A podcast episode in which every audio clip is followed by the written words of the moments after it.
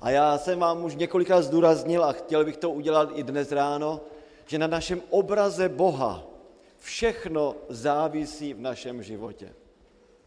A já nepřeháním, když řeknu, že všechno, eh, všecičko, ano, záleží v našem životě na našem mentálním obraze Boha. Eh, za koho Boha považujeme? Víte, jestliže si myslíte, že třeba Pán Bůh je takový nebeský Nabuchodonozor nebo Nebukadnezar, tak přesně takto autoritářsky i vy budete jednat v životě.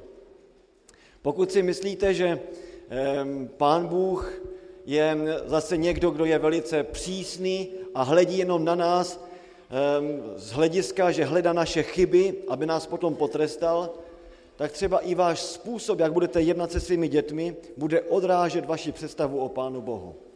Vy taky budete se dívat na své děti ne proto, abyste je povzbudili a, a vedli je e, k růstu a k možnostem, které mají, ale budete se dívat na ně z hlediska toho, že hledáte na nich pořád nějakou chybu. A když přijde chyba, tak okamžitě přijdete a potrestáte.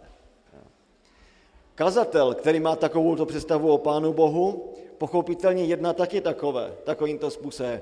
Je zakazatelnou, dívá se na svoje ovečky, no a na co se dívá?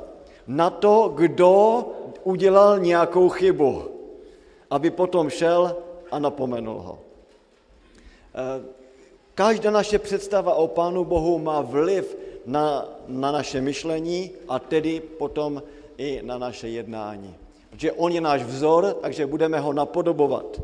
A podle toho, kým pro nás Pán Bůh je, takový vlastně jsme. A jak jsem zdůrazňoval už v první přednášce, naše myšlení, to je to, kde potřebujeme mít správný program.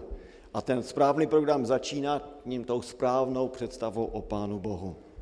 Ale náš Bůh je nádherný Bůh, Není to nějaký Nebukadnezar, který vládne v nebi autoritářsky, není to ani nějaký děda mráz, který zase je bez nějakých principů. Je to svatý Bůh, je to nádherný Bůh, krásný Bůh, Bůh lásky, spravedlnosti, pravdy, svobody. Je to On, který o nás pečuje a o nás se stará. Já jsem taky velice rád, že komunikace mezi mnou a vámi funguje pořád lépe a lépe.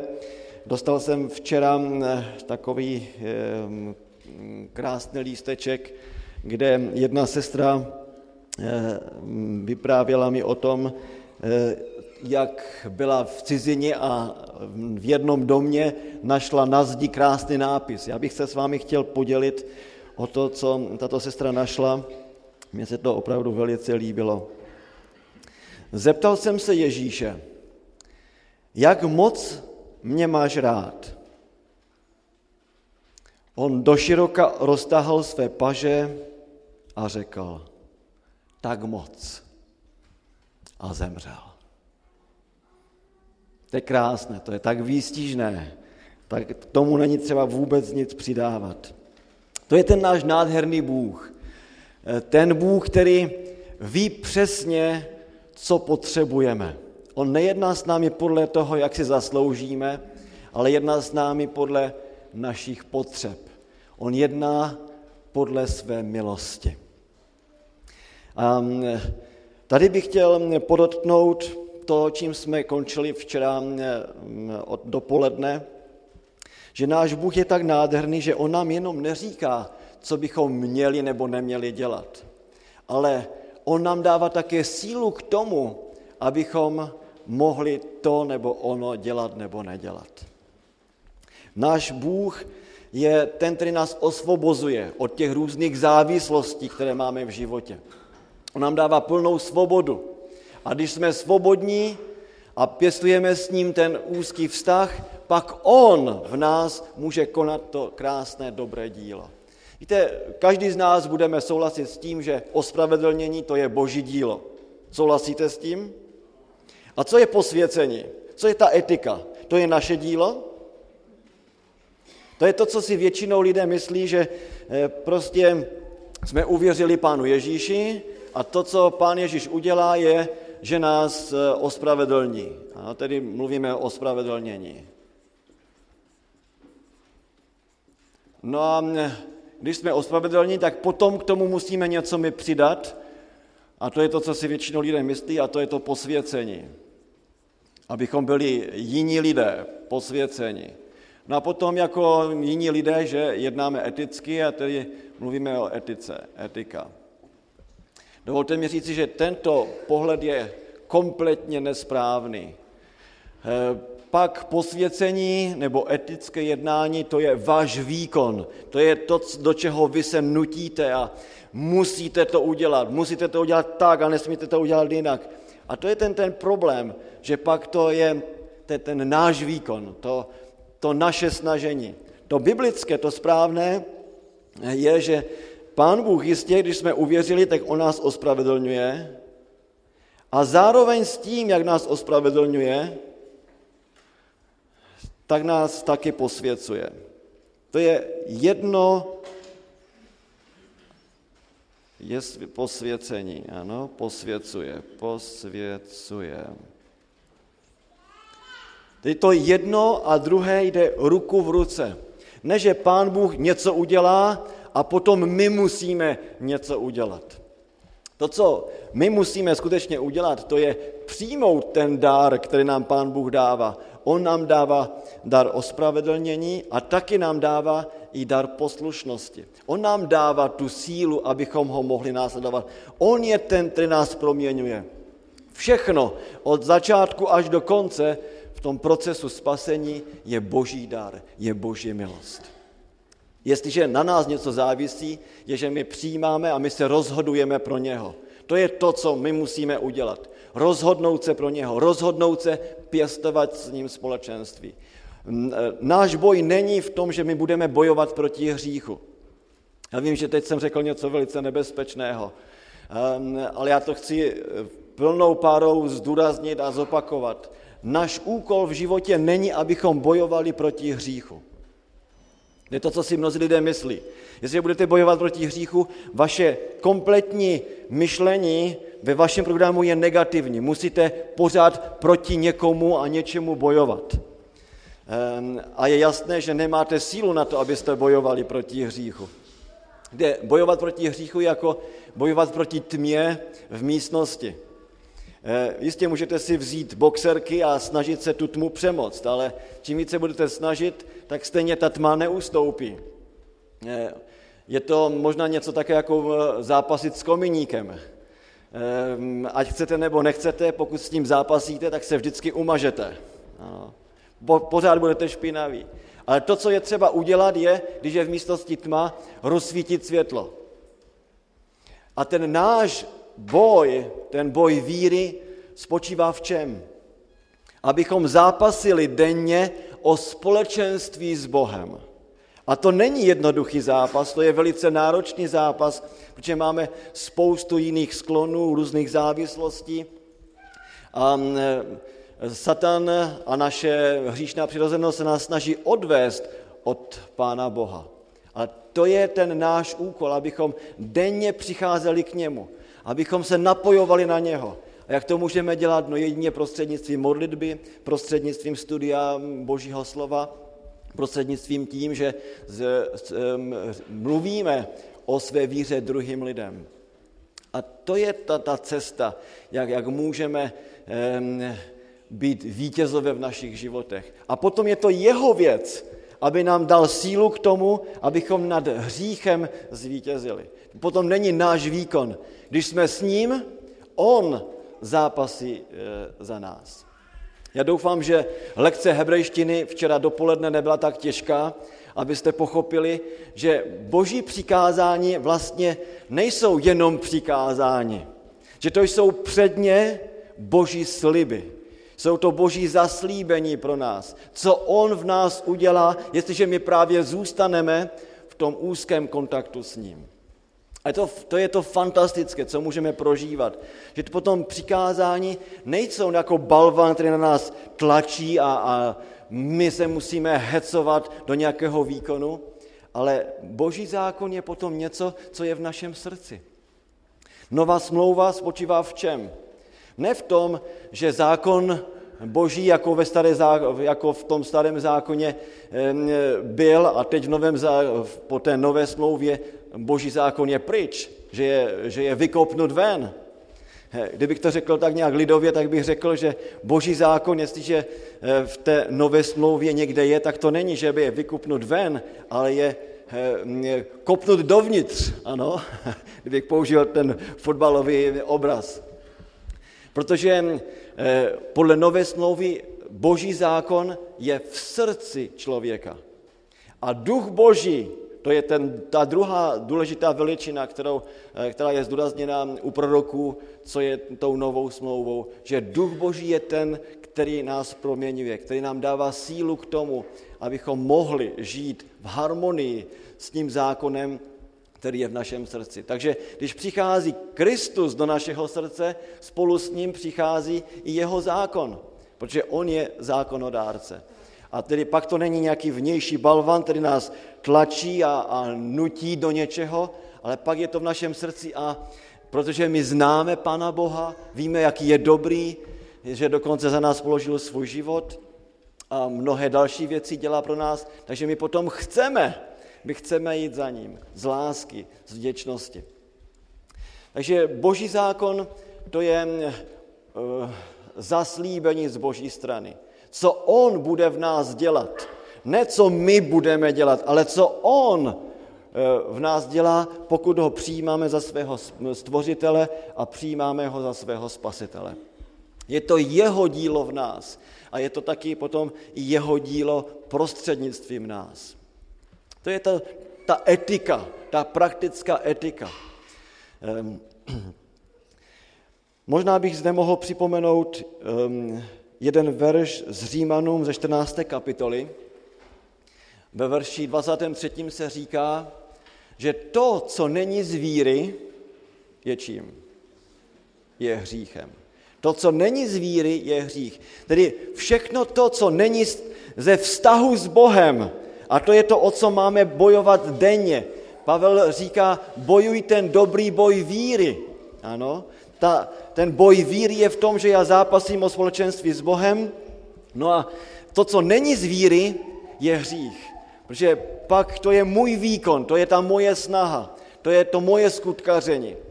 Ale Pán Bůh připravil ty dobré skutky, ve kterých my máme chodit. A On nám eh, v tom chce pomáhat. Galackým 5.22, další nádherný text. Co je tam napsáno? Že je nějaké ovoce ducha. A jaké to ovoce ducha je? Já to neznám v tom novém překladu, musím ten, ten nový překlad eh, si najít. Já to znám jenom podle kralické verze. Eh, takže pojďme eh, do Galackým, do páté kapitoly, do verše 22. A on to srovnává se skutky těla. Tedy my nežijeme podle těla, když jsme v Kristu Ježíši, ale žijeme podle ducha. A možná by bylo dobré si přečíst celou tu souvislost. Verš 19. a možná i 18.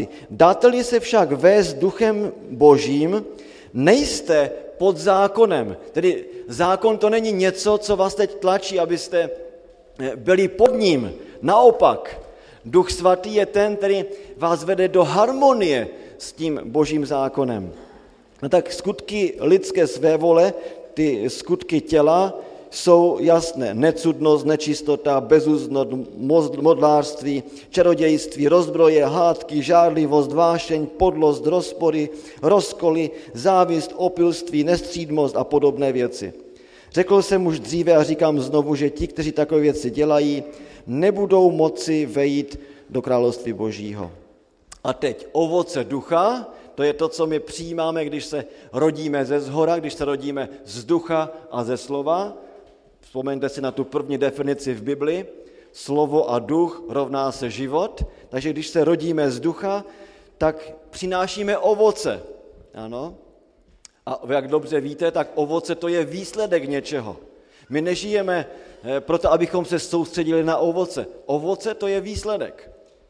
A zde se nám říká, že ovoce toho božího ducha je láska, radost, pokoj, trpělivost, laskavost, dobrota, věrnost, tichost a sebeovládání. Kolik jsme toho najmenoval? Devět. Devět ovocí Ducha Svatého. Dovolte mi říci, že podle originálu, podle řeckého textu, tam není napsáno, že máme nést ovoce Ducha Svatého v plurálu, v množném čísle. To ovoce to je jednotné číslo. Tedy tady je jedno ovoce. A to jedno ovoce má těch různých devět zabarvení. Ano. I to není devět ovocí různých, ale je to jedno nádherné ovoce. Takže to není tak, že budu mít jednou lásku, ale nebudu mít radost. Jednou budu mít sebeovládání, ale zase nebudu mít pokoj. To prostě nejde. To je jeden balík. To je to, co prožíváme, když žijeme s Kristem. Máme tam všechno na jednou. Ano, eh, pochopitelně to se bude rozvíjet, to bude růst, to je mm, celoživotní proces, ale mm, to je to, co přináší eh, víra v Krista Ježíše, to ovoce toho ducha. Je to láska, ale je to zároveň radost. Ano, není možné milovat Krista a nebýt radostný. Jestli je to tak v našem životě, tak jsme ještě mm, eh, nedotáhli a nepochopili vlastně, co Kristus pro nás udělal. Je třeba jít zpátky ke Kristu a, a poučit se, co on vlastně chce s námi dělat. Takže je to láska, radost, pokoj, je to trpělivost také, ehm, je to laskavost, dobrota, věrnost, tichost, sebeovládání. Tedy jeden, jedno ovoce a to ovoce přinášíme, eh, když jsme poznali Pána Ježíše, když jeho duch, jeho slovo v našem životě působí. No a dnes bych ehm, Poté, co jsme pochopili, že i zákon boží, to je vlastně eh, blahoslavenství pro nás, to není nějaký balvan, ale je to blahoslavenství a pán Bůh nám slíbí, že on to bude v nás dělat, že to nebude náš výkon, že my na to nemáme, abychom zachovávali boží zákon, ale že on bude za nás bojovat, že v boji proti pokušení to bude on, když se na něho napojíme, on nám dá vítězství. Víte, to, ten verš, který je u Jana v 15. kapitole v 5. verši, je strašně významný. Tam je napsáno, že jako věřící lidé nic nemůžeme udělat bez koho? Bez Krista. No, eh, je to skutečně tak, že nic nemůžeme udělat bez Krista? Já vím, že spoustu věcí se dá udělat bez Krista. Ano. Může někdo nadat své manželce bez Krista? No samozřejmě, že?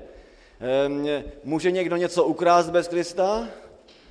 Eh, pochopitelně. Může někdo postavit chalupu nebo barák bez Krista?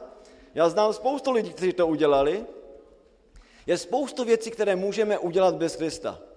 Tedy jestliže Kristus říká, beze mne nic nemůžete učinit, co to znamená to nic tam? Nemůžete nic udělat. Celá ta kapitola pojednává o čem? 15. kapitola pojednává o tom, že Kristus říká, no já jsem vinný kmen a vy jste ratolesti.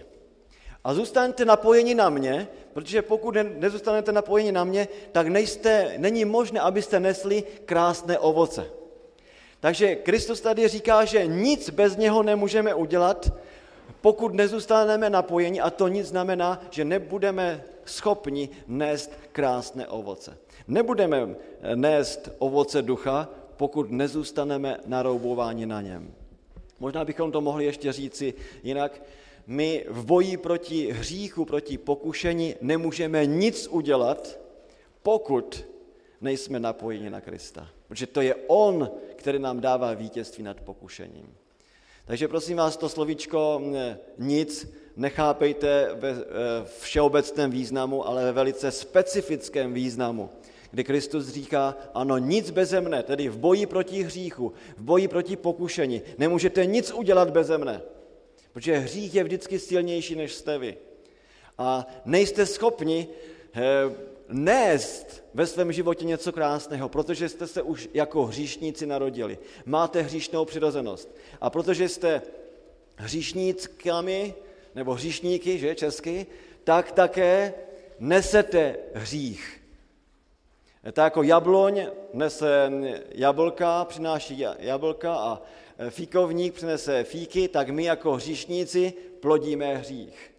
A Kristus říká, aby to bylo jinak, tak musíte se narodit ze zhora. Musíte být napojeni na mě. A já vám dám ten nový život. Ve mně budete novým stvořením. A budete potom tedy nést krásné ovoce. Dobře, takže když eh, k nám zaznívá toto nádherné evangelium, já bych teď s vámi chtěl pokročit dál v tomto evangeliu a pozvat vás eh, do evangelia podle Mojžíše.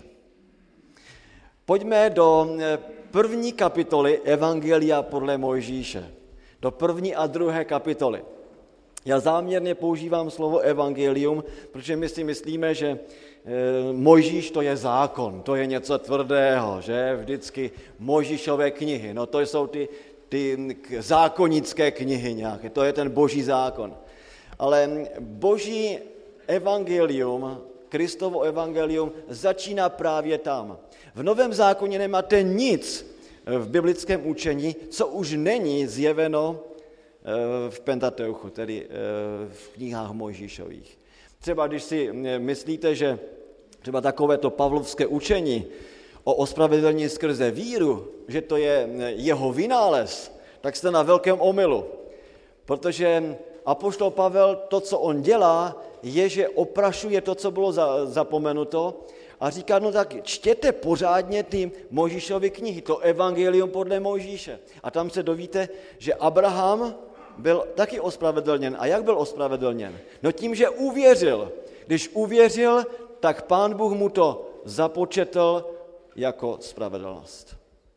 Takže on bere příklad story, tedy z Možišových knih, potom jde pochopitelně taky do prorockých knih, vezme třeba Abakuka, druhou kapitolu, čtvrtý verš, ten, který věří, tak, nebo spravedlivý z víry žije, tedy zase z toho společenství s Bohem. A potom jde ještě do knihy Žalmu a vezme Davida a řekne, no blahoslavený je ten, který kterému jsou hříchy odpuštěny. Ne, který udělal nějaký pořádný výkon a na základě toho je mu teď zvažováno, jestli má více dobrých skutků než těch špatných a tak je mu odpuštěno, ale on říká, no blahoslavený je ten, komu pán Bůh odpustil jeho hříchy, přikryl, smazal, že už nejsou více, že je to boží dílo. Takže on vezme z těch třech částí, které jsou v hebrejské Bibli, story z proroků a ze spisu, z každé té části vezme jednoho svědka, jeden biblický verš a pak učí to, co učí starý zákon, no o spravedlnění prostřednictvím víry v Krista Ježíše.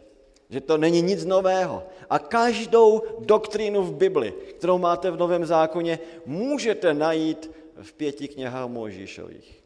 Takže pět knih Mojžíšových to je evangelium, prosím vás. To je nádherné evangelium. A jak víte, když jste studovali minulý rok spolu se mnou každé ráno pět knih Mojžíšových, tak jsem to nazval evangelium podle Mojžíše.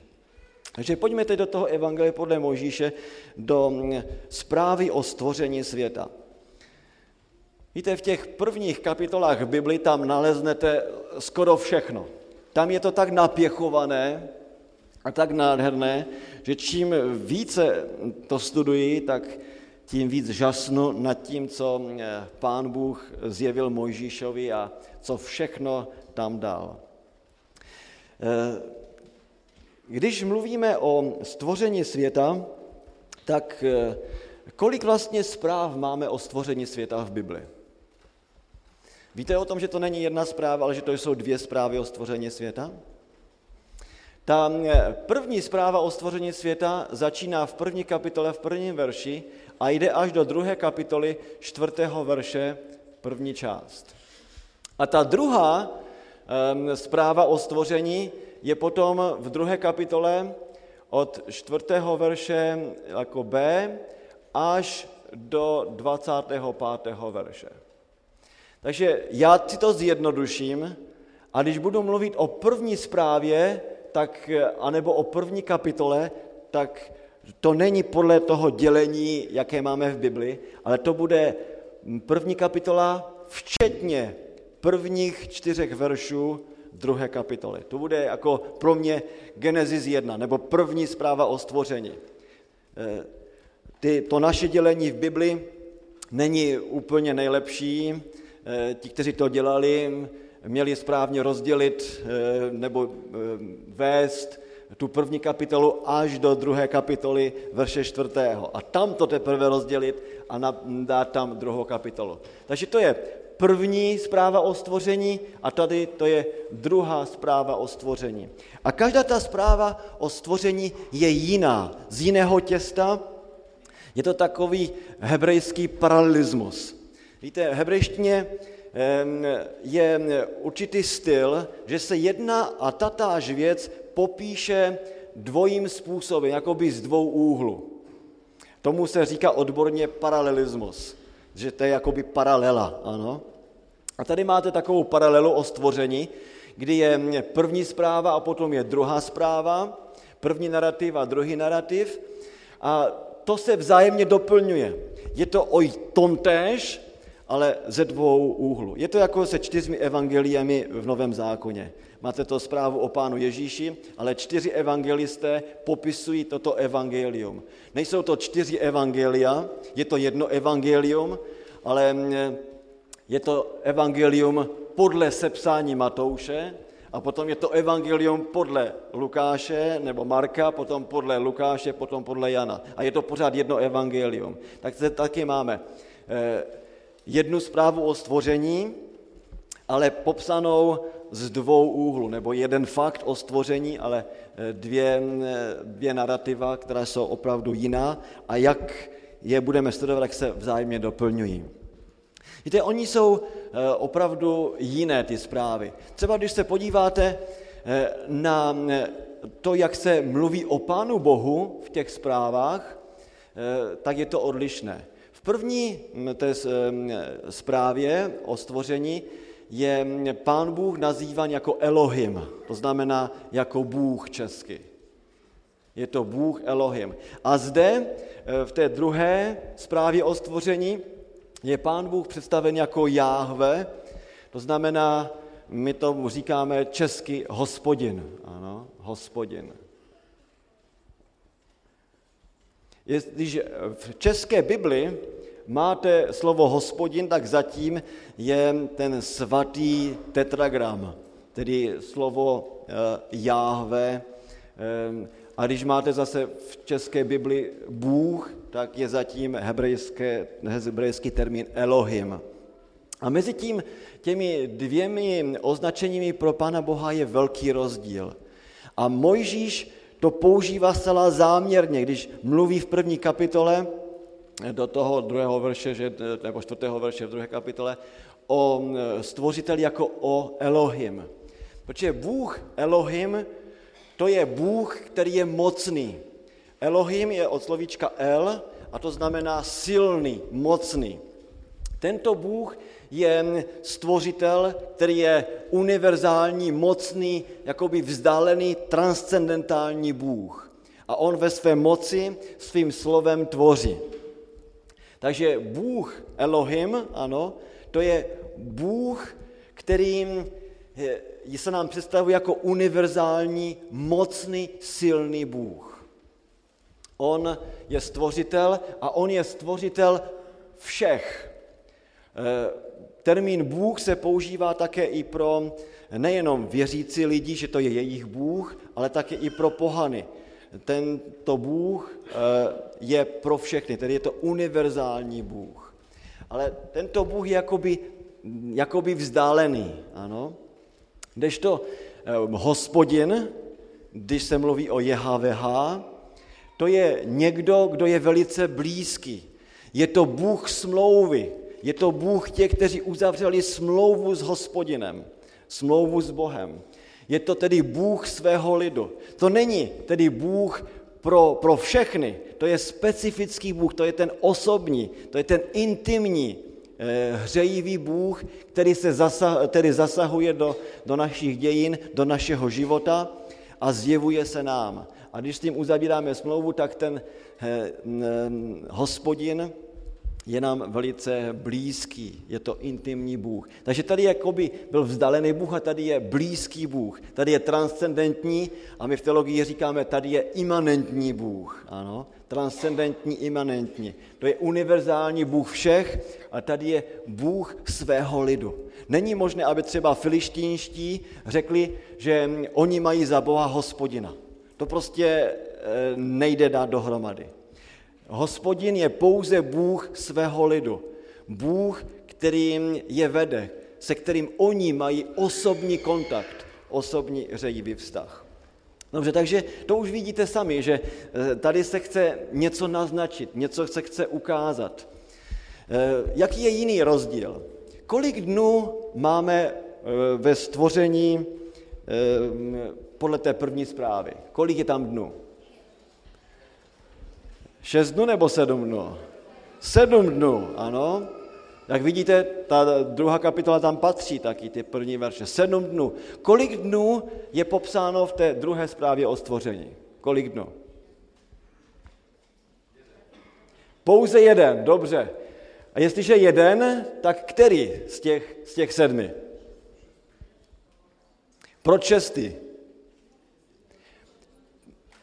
Protože ta druhá zpráva začíná stvořením Adama. Ano, a Adam byl stvořen šestého dne. Takže tady, jako kdyby se z těch sedmi dnů vzal ten jeden a dalekohledem nebo mikroskopem se teď eh, budeme dívat v té druhé zprávě na ten šestý den, ano, tedy šestý den. Šestý den stvoření. Ne sedm, pouze jeden. Vidíte, že je v tom velký rozdíl. V čem je eh, další rozdíl? Nejenom eh, v jakém označení je Pán Bůh, nejenom v počtu dnů, ale také i jak Pán Bůh tvoří. Jak Pán Bůh tvoří podle první zprávy stvoření? Jak Pán Bůh tvoří? Všechno tvoří svým slovem. Dobře, slovem. Desetkrát tam máte řečeno eh, v té první zprávě o stvoření, a Bůh řekl, a Bůh řekl, nebo i Bůh řekl. Desetkrát, to je jako skoro deset přikázání, že? Desetkrát. Tedy Bůh tvoří svým slovem. Mocný Bůh, on řekne a všechno se udělá, všechno se postaví. Je to slabý, dobře, takže dáme něco silnějšího. Jak pán Bůh tvoří eh, v té druhé zprávě o stvoření? Eh, tím, že se do toho osobně eh, dává, že? Když se mluví v sedmém verši, že pán Bůh stvořil člověka, tak je tam slovo jácar, které se používá pro hrnčíře, když on modeluje své nádoby. Takže když pán Bůh tvoří Adama, ano, tedy, eh, tak je to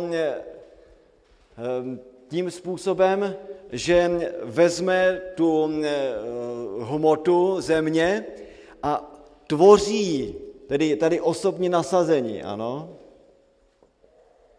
Nejenom, že něco řekne a potom se to stane, ale on se mazlí s tím člověkem, ano. On, on ho tvoří.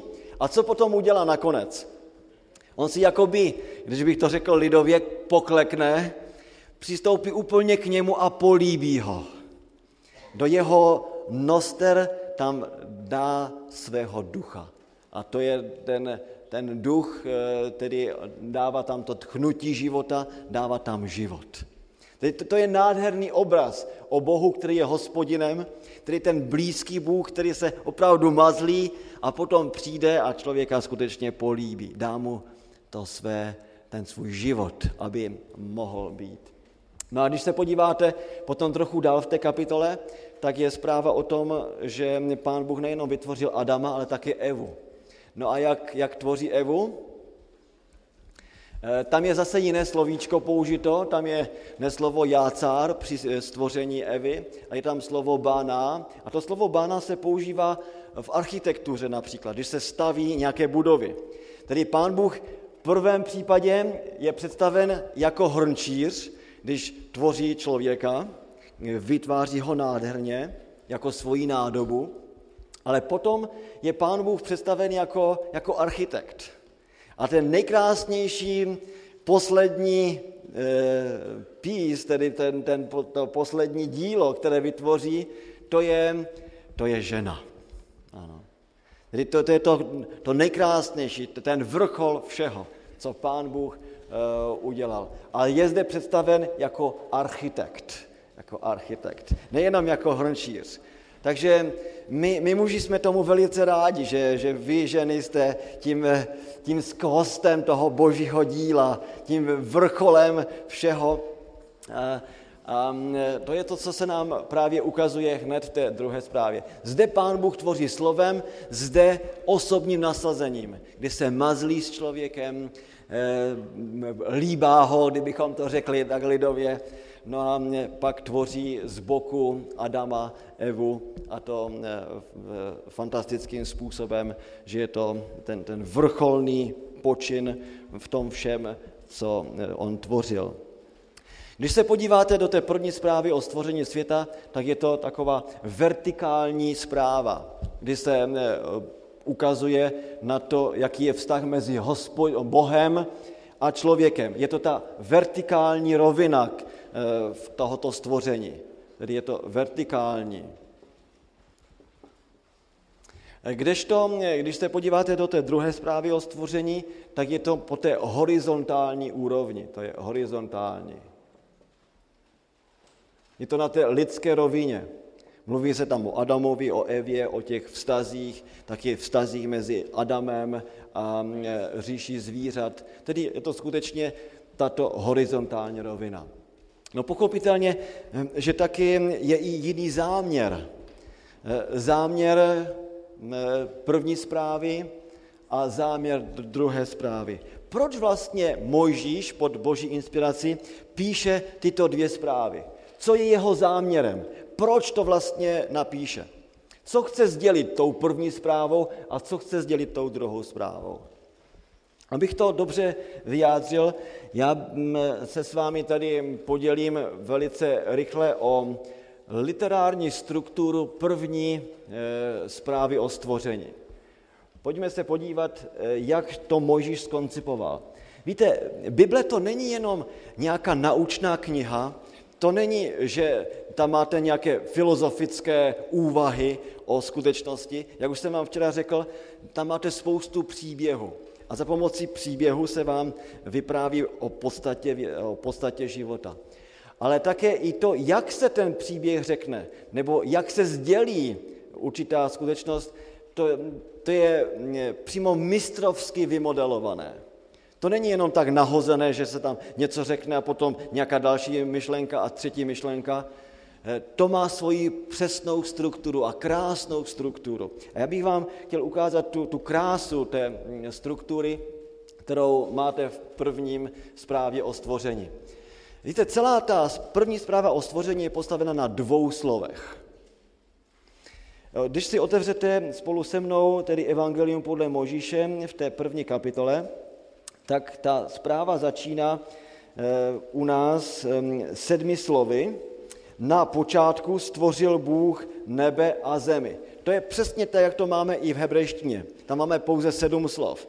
V angličtině máme deset slov, abychom vyjádřili to, co je v hebrejštině v té, v té první větě. A my česky máme taky velice krásně sedm slov, to první. A pak je napsáno, že ta země byla jaká? Byla e, pustá a prázdná, Eh, možná bychom to mohli lépe, lépe ještě vyjádřit. Kralický text má jaký, jaký slovník? Nesličná a pustá. To, to kralické je daleko přesnější. Víte, v hebrejštině tam máme dvě slova, to je tohu, to je to první tohu a potom bohu. Bohu. To tohu znamená jako bez formy. Ano, bez formy a bohu e, znamená prázdný. Ano. Takže ta země byla ještě v takovém tom syrovém stavu. Když pán Bůh začal tvořit, tak to bylo udělané jako v syrovém stavu a potom máte popis, jak a co dělal. Takže toho já tady napíšu bez formy, ano, bez formy. tedy nesličná, ano, nesličná, a potom pustá, tedy to znamená bez čeho? Bez obyvatel, bez života, ano, bez obyvatel. Obyvatel, dobře. A teď, to je popis těch prvních dvou veršů. To je jakoby úvod. A teď všechno to, co bude následovat, bude um, reverzí, tedy, jak se to řekne česky, obratem, zvrácenou, zvráceným popisem toho, co tady máte. Ano? Tedy obratí se to teď na ruby. To, co bylo bez formy, tak se tomu musí dát forma. A to, co bylo pusté, bez obyvatel, tak se musí dát tomu obyvatel, obyvatelstvo. A je to tak eh, zajímavě skoncipované, že některé dny se vztahují právě k tomu formování a jiné k, té, k tomu obsahu. Takže pán Bůh musí tady sformovat, takže tady bude formování. Ano, formování. A tady eh, se bude dávat náplň, jak se to dobře česky řekne, dát náplň čemu?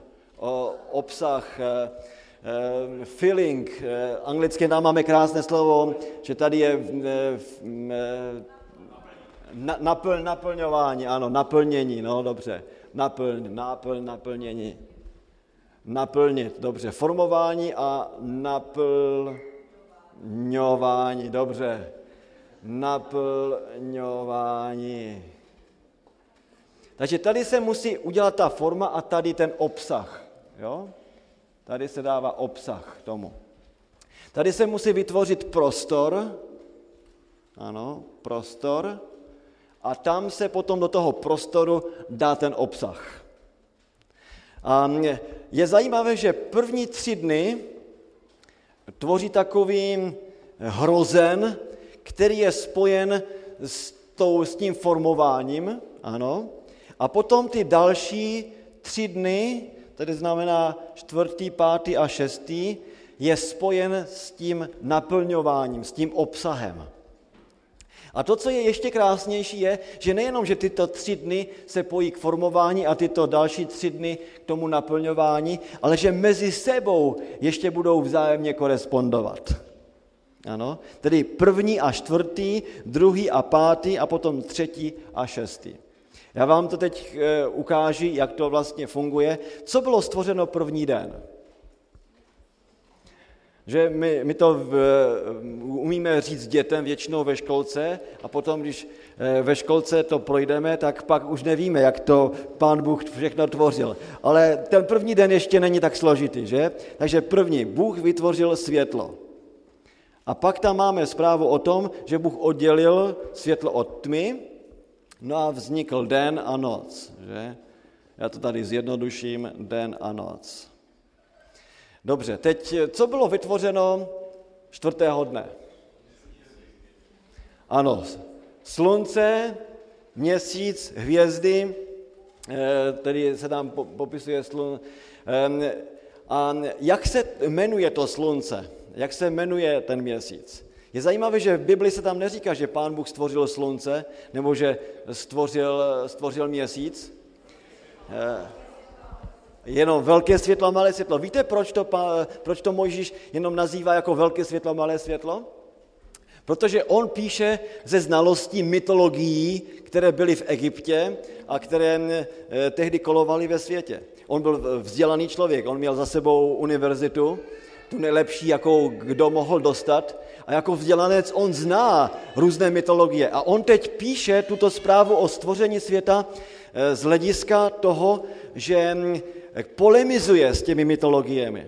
Kdyby on totiž napsal, že pán Bůh stvořil slunce, tak by musel napsat, že pán Bůh stvořil, hebrejsky by to bylo šémeš. A v těch mytologiích, když se řekne šémeš, tak to není jenom, že se vytvoří slunce, ale že to je, byl vytvořen Bůh slunce. On by, kdyby napsal, že pán Bůh stvořil Jareach, což je měsíc hebrejsky, tak by to znamenalo ne, že on vytvořil ten měsíc, ale že taky zároveň vytvořil i Boha měsíce. Takže aby jasně bylo eh, znát, že pán Bůh není ten, který vytváří nějaké bůžky a bohy, které mají lidi uctívat, on to teď všechno sníží a řekne, no to, co pán Bůh vytvořil, je jenom velké světlo a malé světlo. Velice hezký protimytologický tedy náboj to má. Tedy jinými slovy řečeno, pán Bůh, abychom viděli tu eh, eh, krásnou korespondenci, vytvořil světla, ano? Světla. Velké světlo a malé světlo. Takže tady máte první den světlo a čtvrtý den světla. Pro den napíšu tady zjednodušeně slunce a pro noc měsíc. Um, korespondence velice zřetelná. Pojďme do druhého dne. Co pán Bůh vytvořil druhý den? On oddělil vody od vod, že, jak tam čteme, a co, co vzniklo? Vznikla obloha, že? Obloha. No a když vznikla obloha, tak jak ta obloha byla potom nazvaná? Nebe a to, co bylo dole, bylo nazváno vodou, ano, a moře, ano. Země ještě eh, tady není mm, v obraze jako, jako suchá, mm, suché území. Tedy obloha, dobře, dejme tady zjednodušeně nebe a voda. Ano. A teď, co bylo stvořeno pátý den? No jistě, obyvatel ten obsah se musel dát nebi a obsah se musel dát vodě. Takže co bylo stvořeno na nebi? Eh, na té obloze? No to byli ptáci, že? Ptáci. A co bylo stvořeno ve vodě? Ryby. Ryby. Takže tady máme ten, eh, ten reverse, ten, eh, to opačné. Nejdříve to bylo pusté a teď tady ti obyvatele přicházejí. Prostor byl vytvořen, se to tady sformuje krásným způsobem, že je všechno dobré a velmi dobré a pak se tam dá náplň. No co bylo stvořeno třetí den? No teď tady máme tu zemi, že tedy země, eh, tedy souš, že nazvaná v Biblii, ale jednodušíme to jako země. A co teď na té zemi bylo vytvořeno? Rostlinstvo, vegetace, ano, vegetace. Vegetace. No a teď, co bylo vytvořeno šestý den? No zase obyvatelstvo pro tu zemi, že? Na, na té souši. Takže nejdříve byly zvířata a potom nakonec člověk. Člověk. No a co se stalo s vegetací? Ta vegetace byla dána jako strava pro člověka, tedy něco z toho bylo dáno pro stravu, ano, tedy tady dám strava. Víte, jak to přesně koresponduje?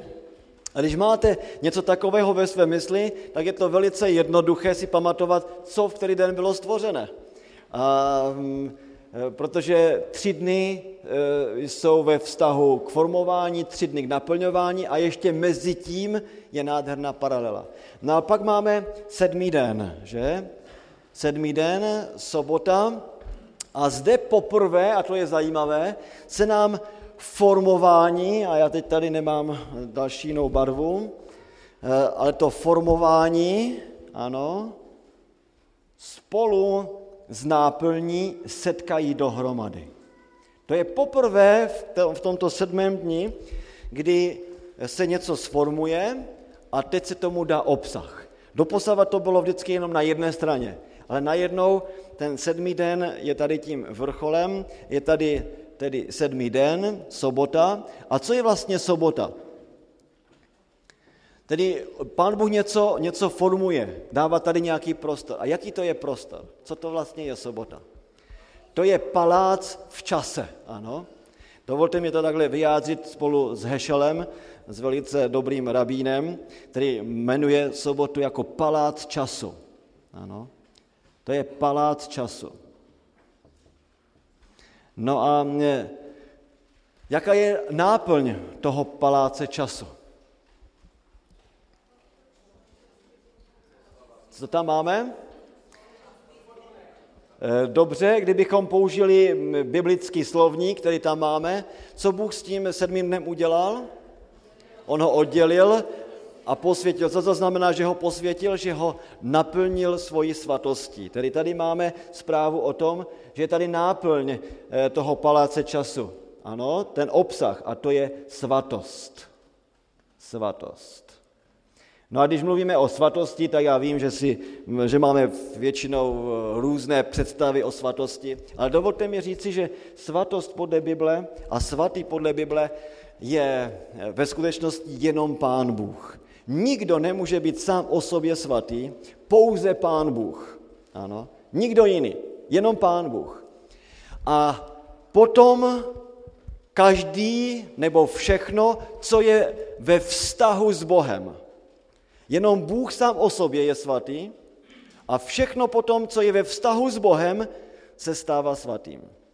Jinými slovy řečeno, eh, jestliže máte tady čas, který je ve vztahu s Bohem, tak tento čas se stává svatým. Jestliže máte nádoby ve svatyni třeba, které mají co do činění s bohoslužbou ve vztahu s Bohem, tak ty nádoby jsou svaté.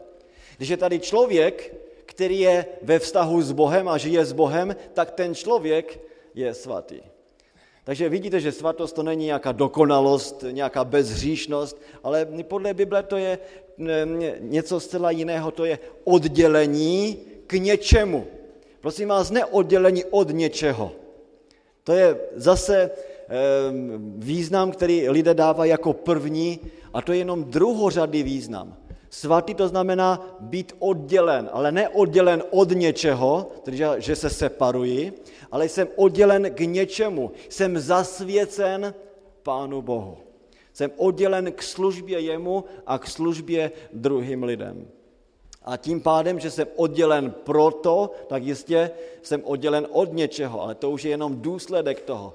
Ten význam je tedy oddělen k něčemu, pro něco. No a ještě jinak bychom mohli říci, co to je ta svatost.